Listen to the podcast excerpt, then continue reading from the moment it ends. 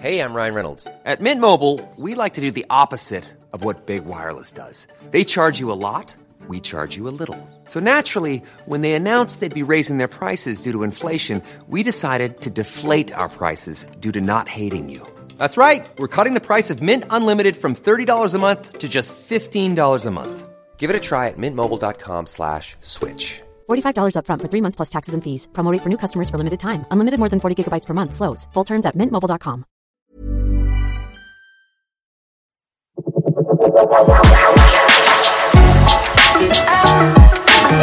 Et s'il pouvait ressusciter à l'aube de la quarantaine, ex-espoir du tennis français Thomas Edison a été terrassé il y a 17 ans par une cuisante défaite en demi-finale de Roland Garros, un moment qui ne cesse de le hanter.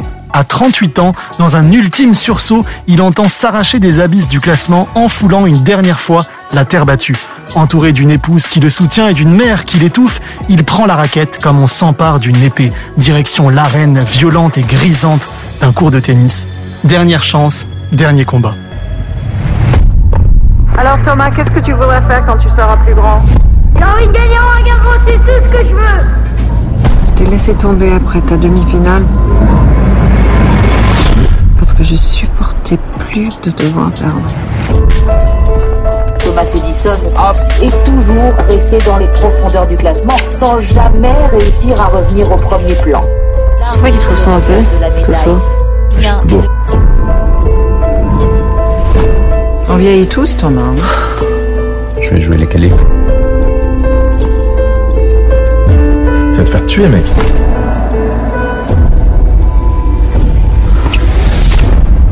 Moi, j'abandonne pas.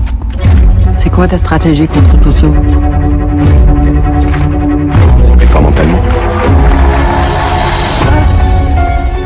Vous écoutez We Love Preview, un podcast des événements We Love Cinéma. Disputons dès à présent ce cinquième set avec son réalisateur Quentin Reynaud, dont c'est le premier long métrage, et son acteur principal, Alex Lutz. Cinquième set est donc le titre de votre collaboration particulièrement réussie et fructueuse. Bonjour à tous les deux. Qui dit bonjour en premier? Bon bah ça y est. Bonjour. Alex. Bonjour.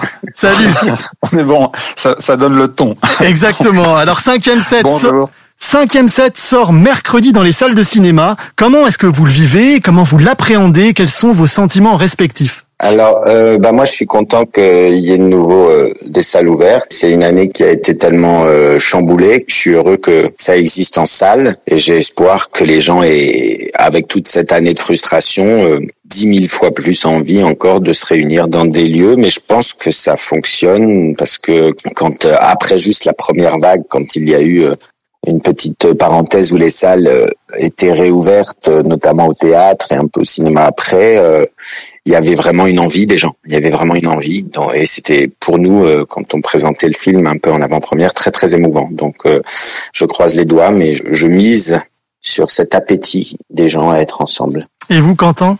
Euh, je, je souscris à tout ce que vient de dire Alex. Euh, euh, c'est vrai que euh, c'est assez étrange parce qu'en général, on, on est on est un petit peu inquiet. On se dit, alors quelle est la meilleure date pour faire le plus d'entrées possible? Et, et aujourd'hui, c'est plutôt aujourd'hui quelle est la meilleure date pour que le puisse le film puisse simplement sortir? C'est-à-dire que il y a vraiment euh, une logique qui qui qui qui, qui est un peu inversée. C'est-à-dire qu'on espère juste pouvoir sortir et et après, bon, bah, une fois qu'on est sorti, on espère faire le mieux possible. Mais déjà, le, le simple fait de pouvoir sortir est effectivement un- assez génial. Donc, c'est c'est assez étonnant. Donc, euh, on appréhende de pouvoir sortir et on est très heureux de sortir. euh, Enfin, je suis très heureux de pouvoir sortir à cette date. Alors évidemment, on est content de, de retrouver le personnage de Thomas. Donc Thomas, comme on l'a dit en introduction, il veut se recogner contre les murs de Roland Garros avant de raccrocher. Sa carrière, tout comme sa vie d'ailleurs, a été gangrénée par tous les espoirs qu'il n'a pas su transformer. Et dans sa trajectoire qui est très touchante, il y a clairement une volonté sinon de réécrire, du moins de corriger l'histoire. Est-ce que comme lui, l'un comme l'autre, vous chérissez un projet que vous n'avez pas encore pu réaliser? Ah tiens. En fait, euh, d'avoir été pas un très bon élève, euh, ça c'est un truc où je, c'est le seul truc où je me dis ah merde quand même si je m'étais mis pile des études supérieures un peu longues tout ça, c'est un peu un fantasme. Quel genre d'études, de Alex Lutz J'en sais rien, mais euh, j'adorerais pouvoir dire euh, j'ai validé un master de quelque chose. Et ça, je crois qu'il faut vraiment mettre un mouchoir là-dessus, par exemple. Mais sinon, j'ai un, grâce à, au choix de l'artistique, euh, j'ai quand même réalisé plein, plein, plein de trucs que que j'avais envie de faire et à la différence du sport, quand même, avoir une idée artistiquement et la mettre en œuvre j'ai l'impression que ça se vit moins violemment que d'avoir un objectif sportif et de le mettre en œuvre. C'est-à-dire que moi, il y a des choses qui n'ont pas forcément rencontré le public, mais que j'ai, mais que j'ai pu imaginer, construire, créer, faire exister. Et après, euh, le public, euh, quand il vient sur ces projets, c'est presque un bonus, quoi pour nous, l'enjeu, c'est vraiment de mettre au monde des projets artistiques. Et ça, quand même, on fait un métier où, bah, même l'année qui vient de passer, on a bien vu que les artistes ne passaient, ne pas passer leur temps à, s'inventer, se réinventer et exister dans des interstices et arriver malgré tout, malgré tout, à exister. Donc euh, voilà, je trouve sportivement, c'est euh, c'est c'est beaucoup plus violent. D'ailleurs, le film montre ça aussi, quoi. Bien sûr. Et vous, euh, Quentin, vous qui avez fait du tennis aussi à haut niveau, est-ce que par rapport à cette question d'un rêve ou d'un projet pas encore réalisé, quelle est votre réponse? Mais non, quand on est joueur de tennis, il y a toujours le et français particulièrement, il y a l'envie de jouer sur le central de Roland Garros. Mhm. Bien sûr. Alors c'est une petite une petite anecdote, mais non seulement le jouer, mais, mais mais mais de participer à un événement dans lequel il y a une tension, dans lequel il y a un enjeu, dans lequel il y a un public, dans, Ouais, donc c'est quelque chose qui n'arrivera sans doute pas, mais euh, voilà, c'est ce rêve quelque part aussi euh, à travers à travers le film que par procuration que que je vis. Donc non, jouer sur le central de Roland Garros, c'est c'est quelque chose qui pour moi aurait beaucoup de aurait beaucoup de sens, voilà, aurait beaucoup de, enfin, d'histoire, d'historique derrière. Mais Quentin, vous n'en avez pas profité du tournage pour euh, pour jouer à Roland Garros, puisque le film a été tourné à Roland Garros et d'ailleurs c'est une première, c'est quelque chose d'assez extraordinaire ces lieux-là. Vous n'en avez pas profité pour jouer dans le central? Ah bah, Si, on a. Ah bah non, mais le central, il était malheureusement en travaux pendant qu'on était en tournage. Et puis, Roland Garros, c'est un lieu qu'on respecte. C'est-à-dire que on, nous, on jouait sur les cours 14, 12, 12 13, 14. Et Roland Garros, c'est un lieu qu'on respecte. On va pas comme ça décider euh, sur un coup de tête d'aller jouer sur le sur sur le cours Suzanne Langlaine, même si on tourne sur le dans le stade. C'est c'est quelque chose pour lequel moi j'ai déjà trop de respect et puis l'institution n'est pas construite de cette façon. C'est-à-dire que même si euh, je, je, jouais sur le cours 14, là ça on a eu l'occasion de le faire, jouer sur le central c'est c'est une autre demande, c'est une autre échelle, c'est quelque chose qui dépasse très largement le simple cadre de jouer sur un terrain de tennis. Donc, on va dire qu'on les a approchés, on les a frôlés ces terrains, mais euh, mais mais même si le central avait été fini à ce moment-là, je pense que jouer dessus aurait été une demande tout à fait particulière. Et est-ce que vous, qui êtes donc un, tennisman, ça aide justement pour avoir des autorisations? Parce que c'est rare de tourner, voire c'est la première fois qu'on tourne à Roland Garros. Est-ce que ça vous a aidé justement d'être tennisman? Alors ça peut ça peut aider. Euh, je pense que ça a aidé un petit peu. Ça a aidé dans, dans, dans peut-être dans la manière dont Bernard Gulicelli a, a, a appréhendé le, le projet, euh, une fois qu'on le lui a présenté, il a, il a dû se dire que voilà le, type qui essayait de, de, conduire sa barque, il avait, il en avait une connaissance assez précise quand même.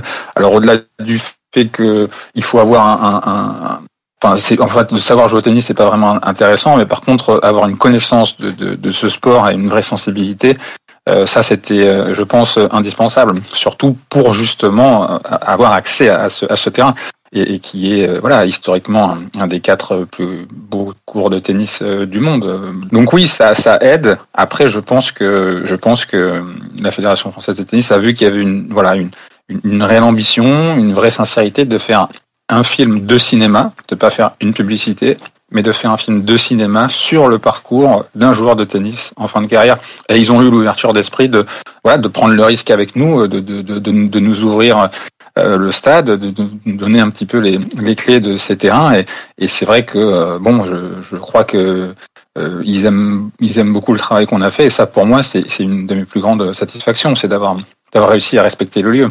Alors cinquième set nous interroge profondément sur la notion de finitude, ce moment où il faut arrêter. On le ressent chez Thomas qui rappelle à quel point les carrières de sportifs sont douloureuses et courtes et, ça renvoie souvent à un après qui est financièrement et personnellement très complexe. Le crépuscule de, sa carrière à Thomas, elle résonne presque comme le crépuscule de sa vie, un peu Alex comme votre personnage d'Anguy. Est-ce que vous-même vous craignez cette... Je suis un peu comme vous. Hein non, non, pas comme vous. Est-ce que, est-ce que, est-ce que vous craignez justement cette finitude dans le milieu artistique Et est-ce que vous, demandez, vous vous demandez parfois à quel moment euh, elle s'imposera? Je crois pas qu'elle m'obsède consciemment. Après, vu ce que je ponds artistiquement, j'ai quand même l'impression qu'il y a il y a cette question-là parce que j'ai fait Guy, j'ai fait ce film-là, euh, j'ai fait un, un, un, autre film cet été d'Étienne Comard où c'est un, un, chanteur d'opéra qui arrête l'opéra pour donner des cours. Euh. Donc la, la question d'arrêter quelque chose, euh, oui, me, vraisemblablement me touche puisque c'est des projets vers lesquels je vais mais c'est plus le temps en fait c'est plus mon intérêt pour le temps et mon intérêt artistique pour euh, la question du temps. Je trouve que c'est toujours une dramaturgie euh, passionnante. La question du temps, je la trouve très très très universelle euh, parce que c'est quand même une des premières questions conscientes qu'on a quand on est en âge à peu près de sinon de comprendre la vie, de savoir quelles sont ses règles, hein, c'est-à-dire qu'on est et qu'on meurt quoi en gros. Et ça, je trouve que c'est très intéressant dans les projets artistiquement.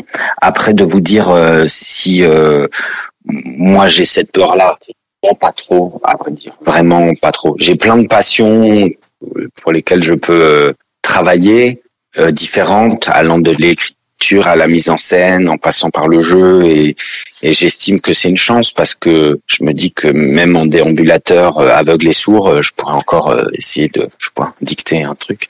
Je vous la pose aussi parce que, en fait, dans le film, cette notion de finitude, elle est, elle est renforcée par l'arrivée d'une nouvelle génération de joueurs, parfois arrogantes, qui poussent le héros que vous incarnez vers la sortie.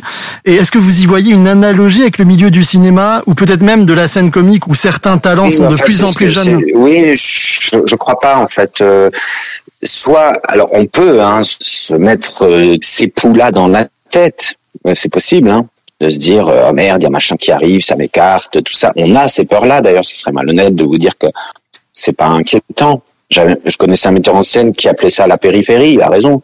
C'est des questions périphériques qui n'ont aucun intérêt euh, pour construire euh, sa carrière. Ça, à part de freiner, d'agacer, ça fait rien. Et surtout, enfin, de challenger sur un terrain de tennis de terre battue, il y a une ou en sport où il y a une comparaison de fait qui fait que un pousse l'autre. Après, c'est un combat avec nous-mêmes, c'est un voilà quoi. Et, sur, et, oui, oui. Non, j'allais, j'allais, j'allais continuer dans, dans le sens aussi. Et par rapport, en fait, au film et par rapport à, à, à ce que dit Alex, il y a aussi le côté que les jeunes aussi, euh, l'arrivée de jeunes, euh, ça permet aussi d'élever le niveau des, des, des entre guillemets des, des anciens. Ça n'a pas qu'une vertu négative. C'est-à-dire que dans le film Thomas, il n'existe aujourd'hui dans ce film, dans cette performance qu'il crée, que parce que, que parce que il y a euh, Damien Tosso, le, jeune euh, nouveau, le lui euh, de 20 ans plus tôt, qui est là. C'est son moteur. Ça l'oblige, ça le pousse. Et aujourd'hui, si Federer, si Djokovic, si Nadal sont encore là, c'est parce que derrière, il y a des gens qui poussent. Donc en fait, c'est l'exigence et c'est un peu un cercle aussi vertueux. Et quelque chose comme ça, de vouloir continuer à rester dans la partie voilà, il y a quelque chose qui fait que aussi ça fait progresser et c'est naturel évidemment. Alors puisqu'on parle de, de, de, jeunesse, on va juste ouvrir une petite parenthèse. Est-ce que chacun de vous pourrait nous dire quel talent en devenir du cinéma de cette nouvelle génération, que ce soit un acteur, une actrice, une réalisatrice, un réalisateur, qui vous impressionne particulièrement en ce moment et pourquoi? Oh, il y en a plein, dites. Bah, c'est pas grave. C'est très compliqué. Jean, Jean, Jean, Bernard Marlin pour euh, qui m'a vraiment, enfin, je trouvais que ce garçon avait une, avait fait un, un travail assez dingue et je me réjouis de voir euh, ce qu'il va faire après. Et vous, Quentin, une jeune recrue montante du cinéma? Bah déjà, déjà, c'est moi, c'est moi, c'est particulier. Ah, les jeunes recrues montantes. Bah, je vais parler de quelqu'un, mais qui est déjà bien que je considère comme étant bien plus doué que moi.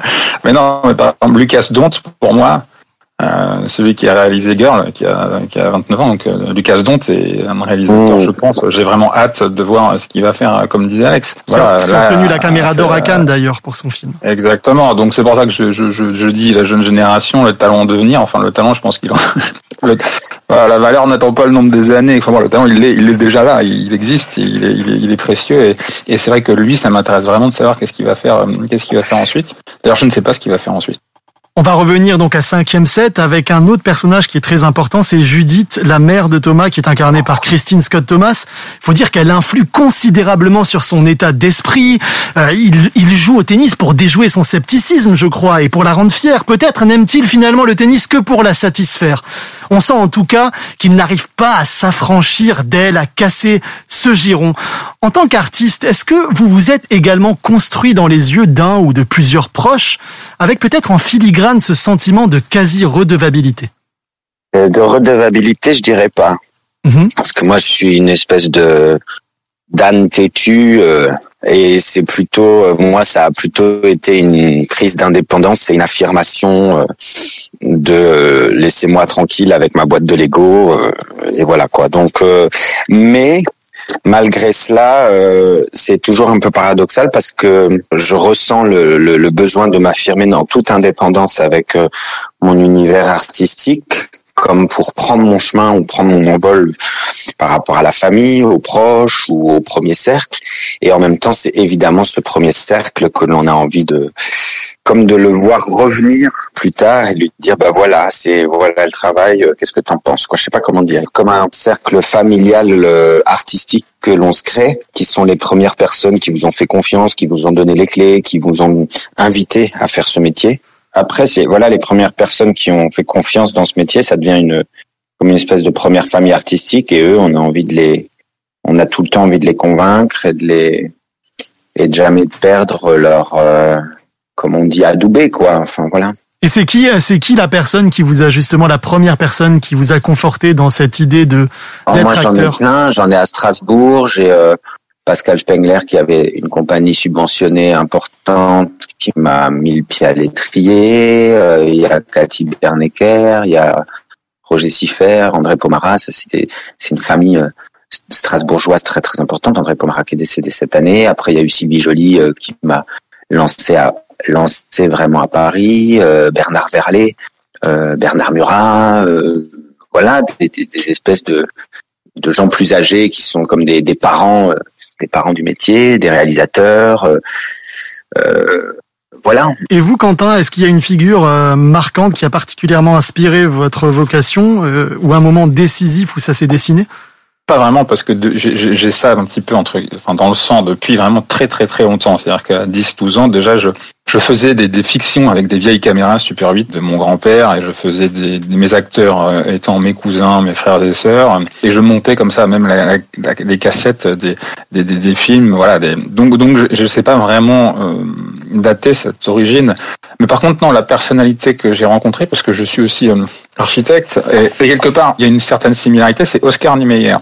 Oscar ah, Niemeyer, qui est un des plus grands architectes. Euh, exactement, voilà, architecte brésilien, qui est un, qui est décédé malheureusement, mais récemment, à l'âge de 100, 102 ans, je crois. Que j'ai en fait, j'ai eu l'occasion euh, incroyable de rencontrer euh, à Rio en 2006 ce sont, vous savez, c'est le genre de personnage comme ça qui a une sorte de vision comme ça euh, générale sur la vie. Et je sais pas, cette vision juste de l'architecture qu'il avait et par rapport à la création, en fait, m'a un peu ouvert les yeux sur la création et l'art en général. Et je dirais que euh, c'est peut-être lui qui m'a qui m'a donné le plus d'informations utiles pour euh, pour devenir peut-être un, bon, euh, enfin déjà peut-être une bonne personne tout simplement et, peut-être un bon réalisateur ou un bon architecte. Donc je dirais Oscar Niemeyer dans, dans cette dans cette incroyable vision son incroyable vie, dans son incroyable parcours et dans tout ce qu'il dans tout ce qu'il représente en tant que brésilien euh, et euh, voilà dans, dans l'amour qu'il a transmis tout au, tout au long de sa vie. Donc Quentin Reynaud, vous êtes architecte, tennisman, réalisateur. Est-ce qu'il y a un autre métier que vous nous cachez ou, ou tout est là? Je fais très très bien euh, aussi les, les soufflets au fromage. Voilà, mais ça, ça c'est un autre, une autre qualité. Non, non, je, je, non. On note. Non, non, je, non, non, non, je, non, ça, ça suffit, ça s'arrête là. Tout est là. Bon, bah. Après, on peut être plein de choses et tout faire euh, très médiocrement. Hein, voilà. Il vaut mieux parfois faire une seule chose. Hein. Ça, c'est un autre, c'est un autre débat. Mais bon. Et là, du coup, du coup, euh, du coup, c'est plutôt architecte ou cinéaste maintenant? Non, non, non, bah, non, non, mais les deux, non, mais les deux, les deux sont des professions qui se répondent énormément. C'est-à-dire que euh, construire l'image dans un film est très proche de la façon dont on peut construire une image, euh, la manière dont on souhaite construire un bâtiment. Voilà, il faut avoir une, une sorte de vision, il faut être capable de la dessiner, de l'écrire, il faut être capable de parler à des artisans, à des techniciens, et ensuite de, de, voilà, de la transmettre à un producteur, à un un promoteur, donc et, jusqu'à arriver à un produit qui au final soit conforme à ce qu'on avait euh, en tête. Donc en tant que chef d'orchestre, oui, c'est ça m'a beaucoup servi d'être architecte euh, sur un plateau de cinéma, ça c'est très clair. Et puis il y a vraiment une similarité. Il y a des grands architectes comme euh, comme Jean Nouvel par exemple, qui est notre voilà notre notre étalon français, on va dire, qui a une, une vision totalement cinématographique de ces bâtiments, à l'inverse. C'est-à-dire mhm. qu'il envisage chaque espace comme étant un espace de cinéma. Et ça s'inverse. C'est-à-dire chaque espace de cinéma est architecturé et tous les plus grands réalisateurs, que ce soit de David Fincher ou, ou jusqu'à Stanley Kubrick, euh, fonctionnent de cette manière-là. C'est que c'est un décor, c'est un lieu, c'est une odeur, c'est un corps qui bouge dans un espace et l'architecture, c'est ni, plus ni moins qu'un corps qui bouge dans un espace. Donc il y a vraiment des, des, des passerelles multiples et moi ça me nourrit d'une manière infinie. Les deux ensemble me passionnent, me nourrissent et, et, et ça, voilà, c'est infini cette, cette, ce dialogue entre les deux. Alex Lutz, on entend Quentin Reynaud qui nous parle de son inspiration pour l'architecture. Est-ce que vous, pour ce rôle, vous, vous avez aussi euh, disons, euh, enfin, on sait que euh, un one man show ou un seul en scène, c'est épuisant et ça demande une condition physique de dingue. D'ailleurs, on peut avoir une analogie entre faire un spectacle sur scène et jouer un match de tennis. Est-ce que vous ça a été le rôle le plus difficile physiquement à préparer celui-ci. Est-ce que vous êtes aussi, ça vous a servi d'avoir ce background de, de bête de scène quelque part? Euh, la, Oui, la scène m'a servi parce que c'est euh, effectivement une, une discipline physique quand même. Disons, c'est le rôle euh, le plus engageant physiquement. Forcément, ça servait et ça nourrissait le rôle. Euh, l'usure du corps, etc., était, un, était une nourriture. Et après, ce qui était très nourricier, c'était euh, l'entraînement que ça me demandait, parce que même si c'était un entraînement pour euh, ne pas devenir bon tennisman, mais travailler quand même énormément physiquement, je pouvais mettre cette énergie euh, de challenge avec moi-même au profit du rôle. Cette routine sportive pendant plusieurs mois, cette fatigue-là et tout ce qui me traversait, ça faisait comme une espèce de reader digeste émotionnel comme ça dont il fallait que je me serve pour le film. Une question là à tous les deux, euh, notamment à Quentin. Comment on fait pour euh, avoir un tennisman aussi réel à l'écran? C'est-à-dire que franchement, même les tennisman professionnels ne pourront pas voir la différence avec un vrai match. Tout est hyper réaliste. Comment est-ce que vous avez amené Alex Lutz dans votre univers du tennis? Pour moi, étant tennisman, et voilà, je voulais justement que déjà, au niveau de la crédibilité tennistique, effectivement, on n'ait pas le moindre doute. il y a eu pas mal, il y a eu quelques films qui ont eu comme toile de fond, pardon, le, tennis, comme euh, Matchpoint, Woody Allen ou, ou, ou, d'autres, mais euh, je trouvais que la crédibilité tennistique derrière enlevait assez rapidement pour ceux qui avaient euh, l'œil attentif. voilà, la crédibilité de Jonathan Rhys Myers, on sait bien qu'il a jamais joué joué au tennis. Donc je voulais m'enlever tout de suite cette épine du pied. Donc il fallait que je sois parfaitement crédible. Donc ça, c'était l'objectif. Euh, de quelle manière? Ben, J'ai amené Alex dans mon univers. Alex, je savais qu'il avait une très grosse capacité de travail pour avoir déjà voilà travaillé avec lui et puis pour voilà connaître ses spectacles. Donc je savais que je pouvais lui demander beaucoup physiquement, ce qu'il disait un petit peu. Euh, maintenant, euh, il a commencé à ébaucher un un petit peu la manière dont on a travaillé, c'est que moi, ce que je lui ai demandé, c'était qu'il soit euh, tennisman, qu'il soit Roger Federer dans l'interstice, c'est-à-dire entre les points. Évidemment qu'il n'aurait jamais la capacité de frapper un coup droit, évidemment qu'il n'aurait jamais la capacité de, de, jouer un service crédible, mais par contre, dans tous les gestes quotidiens, dans la manière dont il va toucher sa serviette, dans la manière dont il va attraper des balles, dans la manière dont il va euh, euh enlever de la terre battue sur sa ligne, là, j'avais besoin qu'il soit ce tennisman à 100% crédible. Voilà. Donc ça, c'était moi mon exigence envers lui et il a dépassé très largement euh, mes attentes parce que au bout d'un moment même, en fait, il s'est approprié ses propres petites euh, habitudes. C'est-à-dire qu'au début, je pouvais lui dire d'abord tu prends ta banane, ensuite tu prends ta bouteille d'eau, tu la places sur le bord du terrain comme Nadal et puis au bout d'un moment, il va me dire je la sens mieux comme ça, voilà, la mécanique. Et du coup, je comprenais, il commençait un petit peu à s'approprier ce, rôle-là. Et une fois qu'on était sorti de ce quotidien, il y avait de la pure technique. Alors là, c'est la magie du cinéma. C'est, c'est que ben, on a travaillé avec une doublure, Frédéric Petitjean, qui était 400e mondial, qui a fait des efforts physiques pour euh, se rapprocher d'Alex, alors que Alex lui euh, prenait un petit peu de, de muscle, donc pour le rejoindre un peu au milieu. Euh, et il y avait des, des, des voilà du trucage. C'est-à-dire euh, que quand on est dans les plans de dos bah c'est c'est la doublure. Mais qu'on ne voit absolument pas je tiens à dire aux auditeurs aux auditrices on voit absolument pas la différence. C'est ça qui est dingue. Mais ça c'est mais ça, c'était c'était l'objectif, effectivement. Et c'était l'objectif surtout, nous, de n'utiliser quasiment pas d'effets spéciaux. C'est-à-dire qu'il y a que quatre plans ou trois plans dans le film où, où, où on a ce qu'on appelle un face replacement, c'est-à-dire qu'en gros on voit la doublure qui joue de face. Et sur ce, ce plan-là, où là, pour, pour asseoir la crédibilité du joueur et de Alex, là, on a remplacé le visage de Frédéric Petitjean par celui d'Alex. Mais il n'y a que trois plans dans le film, ça dure même pas 20 secondes, si vous voulez. Et après, tout le reste du film est traité par un jeu de montage, un jeu de coupe, un jeu de, un jeu de zoom, de dézoom, pour que on soit à 100% dans le match avec eux. Et c'est vrai qu'il y a, y, a, y, a, y, a, y a pas mal de joueurs de tennis professionnels qui ont vu le film. Paul-Henri Mathieu, entre autres, qui fait une petite apparition dans le film. Ils disent quoi Ils disent que, que bah, ils disent qu'ils, qu c'est, c'est, c'est, c'est un match de tennis à Roland Garros, quoi. Voilà, que c'est 100% crédible et qu'à aucune, à aucun moment on peut, on doute que Alex euh, n'est pas tout à fait à l'aise avec une raquette de tennis encore dans les mains. Ah bah je, je confirme franchement et même ce qui est génial c'est qu'il y a des points qui sont super beaux, il y a des points qui sont pas très beaux comme dans le tennis, c'est-à-dire que vraiment il y a une chorégraphie dans, dans les gestes. Voilà, c'est pas vous n'êtes pas dans le spectaculaire à tout prix, je veux dire la balle si elle si elle va dans le filet, elle va dans le filet. C'est c'est ça qui est aussi euh, troublant de réalisme. Oui, en plus dans ce dernier jeu, notamment, je pense que vous devez partir parler notamment du dernier jeu du, du match, dont on ne va pas trop spoiler, mais c'est une sorte de mise en abîme effectivement de la réalisation de cinéma par la télévision. C'est-à-dire que c'est comme si on assistait à un, à un match de Roland Garros en direct. C'est ça. Et, et, et, et, pour ce, cet exercice-là, en fait, on avait scénarisé tous les points. Bon, déjà, tous les points du film sont scénarisés, c'est-à-dire que chaque frappe est normalement calculée pour.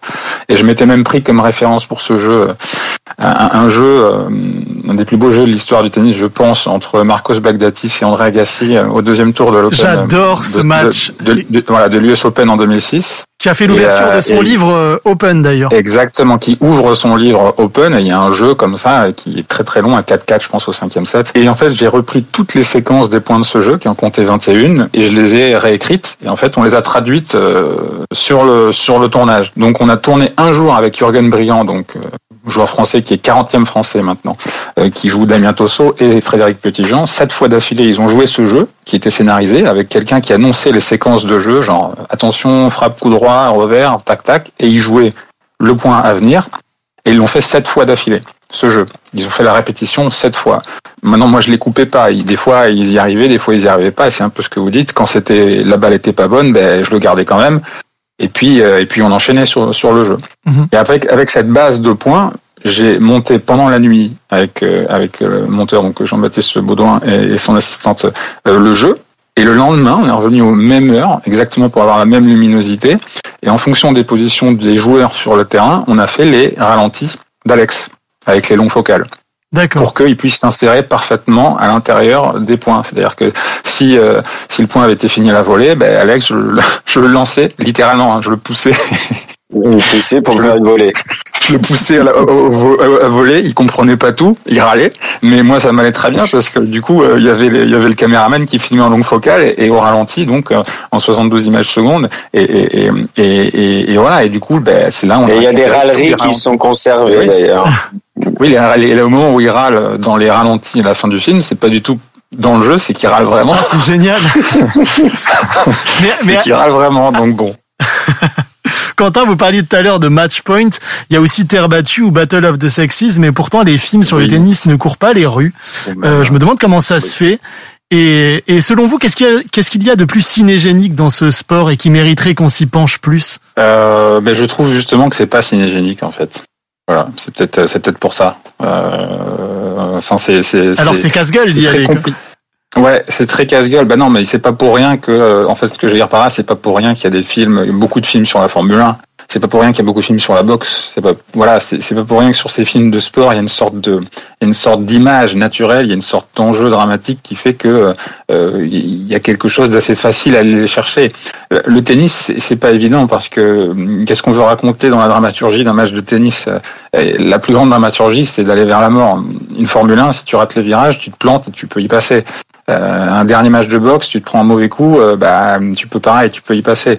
Bon, un match de tennis, euh, bon, qu'est-ce qui, se passe? On va se, on va se, on va se blesser, on va faire autre chose, mais il n'y a pas l'enjeu de la mort. Et c'est pour ça que c'est pas évident de le mettre en, scène. Et je me suis beaucoup posé la question et à chercher qu'est-ce qui allait chercher dans un match de tennis. Et Agassi en parle, notamment dans ses, dans ses, dans ses mémoires. C'est d'aller chercher en fait un peu une sorte de petite mort en fin de carrière. C'est la retraite tout simplement. Et qu'est-ce qui est cinégénique dans le tennis? Je dirais c'est l'âpreté du combat qui se rapproche le plus possible d'un combat de boxe. C'est-à-dire de montrer la frustration qu'il peut y avoir entre deux joueurs de tennis qui sont face à face et qui ne peuvent même pas s'étreindre, qui ne peuvent pas se toucher, qui ne peuvent pas se taper. En fait, c'est essayer de mettre en scène la distance et l'espèce de d'agressivité, faire passer les choses dans le regard et dans la violence des frappes. Donc voilà, ça, je pense que c'est quelque chose qui est particulier au tennis. Euh, et c'est quelque chose que j'ai essayé de mettre en scène, mais mais le tennis est, est dur en, en, termes de cinéma. Et c'est pour ça que j'ai essayé d'être le plus possible près de mon sujet, de manière à faire ressentir au public ce que c'est que la violence physique que ressent un joueur de tennis au moment où il frappe une balle. Voilà, et ça a été un peu le fil conducteur de, de, de, de ma mise en scène, c'est d'être très proche de mon sujet pour montrer ça, pour montrer cette souffrance. Finalement, en fait, on sent qu'André Agassi, non seulement c'est une inspiration pour vous, mais finalement, c'est un peu le sujet rêvé pour un biopic, parce que c'est peut-être le tennisman le plus cinégénique du monde, non? Ah bah oui, alors ça oui, pour le coup, lui, ça c'est ça c'est ça c'est très clair. Ça c'est c'est c'est effectivement le le meilleur sujet, avec peut-être quand même Jimmy Connors. Enfin, on va dire, euh, et, peut-être aussi d'ailleurs déjà ce qui a été fait avec aussi euh, John McEnroe. Mais oui, oui, non, c'est c'est c'est quelqu'un qui, qui qui oui qui qui donne une envie, qui donne un peu une une rugosité euh, ou un regard différent sur un sport euh, qui était relativement lisse jusque là. Et voilà. qui n'aimait pas ce qu'il faisait, qui souffrait. Qui n'aimait pas, ouais, mais qui n'aimait pas, mais c'est plus complexe que ça. Oui, il en souffre, mais il en vit. Aujourd'hui, ce que je trouve assez fascinant, c'est qu'est-ce qu'il fait? Il continue de commenter le tennis, il continue de vivre par le tennis, il continue de de créer des académies par le tennis. Donc en fait, euh, il y a quelque chose comme ça d'amour-haine euh, par rapport à son sport. C'est l'obligation parce qu'il avait un talent. Et ça, est-ce que, est-ce que parce qu'on a un talent, euh, on en parle souvent avec Alex. Enfin, qu'est-ce qu'on en fait d'un talent, quoi? Voilà, il y a, le, père effectivement Agassi qui a identifié un talent chez ce fils-là, et, qu'est-ce qu'on en fait? Est-ce est-ce que, est-ce que, est-ce qu'il faut le sacrifier au profit d'une certaine animosité envers le sport ou est-ce qu'il faut au contraire l'encourager? Donc moi, moi c'est très complexe. Effectivement, il y, a, y a, un vrai truc qui est même encore plus entre les lignes de sa biographie, mais qui est sur euh, voilà qu'est-ce que c'est que qu'est-ce qu'on veut faire dans, dans, dans, sa vie? Et si on est bon dans quelque chose, est-ce que pour autant euh, est-ce qu'il faut continuer à le faire?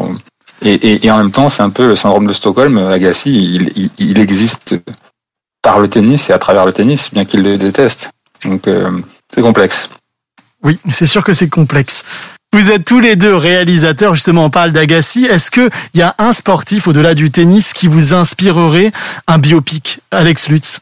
Euh, bon, Agassi éventuellement par rapport à la biographie Open qui est vraiment très intéressante dans sa structure et de comment c'est abordé, c'est-à-dire euh, justement il faut que ça s'arrête, cela ne peut pas s'arrêter, qui est une espèce de mantra tout au long de la biographie, mais je suis pas un amoureux des biopics à vrai dire. Euh, je trouve que c'est un des exercices les plus casse-gueule parce que euh, vous y mettez tout votre cœur pour souvent un, des retours qui est de ah on dirait vraiment la reine d'Angleterre. Donc t'es là, bon bah d'accord. Voilà, je trouve, je trouve ça. Euh, je, je, préfère inventer euh, des choses, euh, inventer des, des, comme dans un, comme dans des romans, quoi. Inventer des, inventer des, des histoires. Enfin, moi, mon métier, c'est d'inventer des histoires. Alors, m'inspirer des histoires existantes, je trouve ça super. Mélanger des éléments d'histoires existantes pour construire une nouvelle dramaturgie, je trouve ça super. Euh, le biopic, ça nécessite vraiment un axe, quoi. Et vous, euh, Quentin, un, un, sportif en particulier dont vous aimeriez mettre en scène ah. la vie? Ah, eh ben, ben, je peux pas le dire. Allons. Il est trop tôt. Mais oui, j'ai bien, j'ai bien, j'ai bien une idée. J'ai bien une idée, mais non, mais je, honnêtement, je, je, préfère encore la garder bien, bien au chaud là. Je vais la garder bien, bien secrète. Non, non, mais j'ai une idée. Alors pour revenir sur 5e set et un peu conclure, on, on voit bien à l'écran qu'il y a une véritable symbiose entre vous parce que pour qu'un réalisateur puisse arriver à faire faire ça à son acteur, c'est qu'il y a une entente, une complicité qui est indubitable. Euh, Est-ce qu'il y aura d'autres projets ensemble? Oui. Quentin? Bah, on, y, on y travaille, on y travaille. Ah, On est donc il y aura un après. Vous avez- Ah, il y a, il y, a, il y a un après, il y en a après, il y en a après euh, qu'on espère rapide, ouais. ouais. Alors une dernière question pour se donner un peu de baume au cœur, euh, alors que les salles de cinéma ont rouvert. Quel est le film que vous avez vu au cinéma dernièrement ou le prochain film que vous aimeriez voir là dans les jours qui viennent? Moi, j'avais Oh vu Drunk. vache. Moi, j'ai vu Drunk Ah oui, drunk. de Thomas Winterberg. Oui, avec Euh, Mads Mikkelsen. Voilà, de- avec Mads Mikkelsen, ouais, euh, euh, qui, qui, qui, qui est juste avant. J'ai pris un plaisir fantastique et on sentait que la salle était en, en jouissance totale de pouvoir euh, enfin être bourré euh, ensemble avec eux. Parce que le film est de circonstance en plus. Ah, mais complètement. On avait peut-être très, très, très envie d'aller se bourrer la gueule tous ensemble dans un endroit comme ça clos. C'était, c'était assez jouissif. Et vous, Alex Lutz, des, des projets de films à voir là? Pour le retour en salle?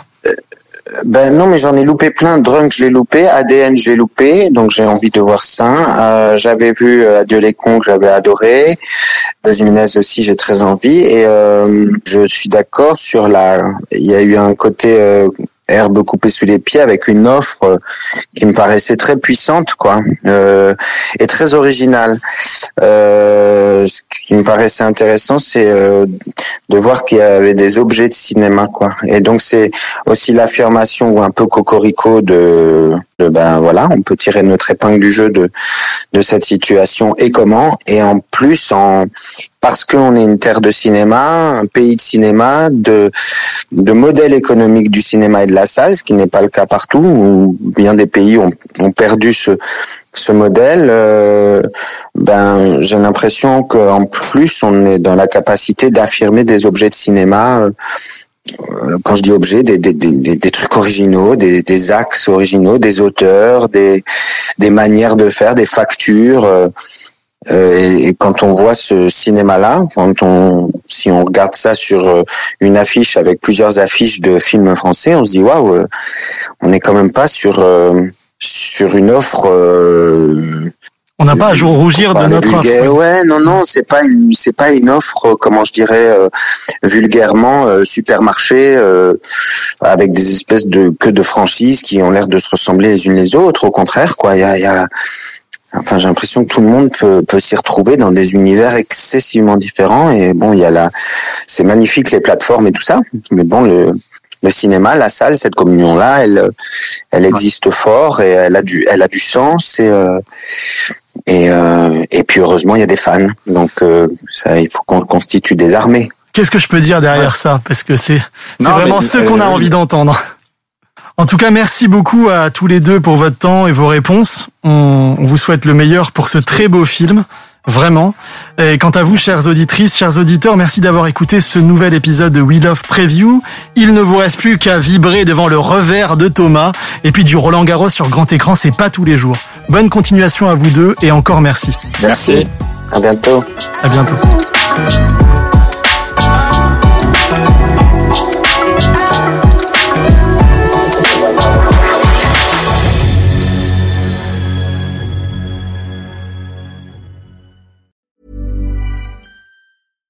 Mom deserves the best, and there's no better place to shop for Mother's Day than Whole Foods Market. They're your destination for unbeatable savings, from premium gifts to show-stopping flowers and irresistible desserts. Start by saving 33% with Prime on all body care and candles. Then get a 15-stem bunch of tulips for just $9.99 each with Prime. Round out Mom's menu with festive rosé, irresistible berry chantilly cake, and more special treats. Come celebrate Mother's Day at Whole Foods Market.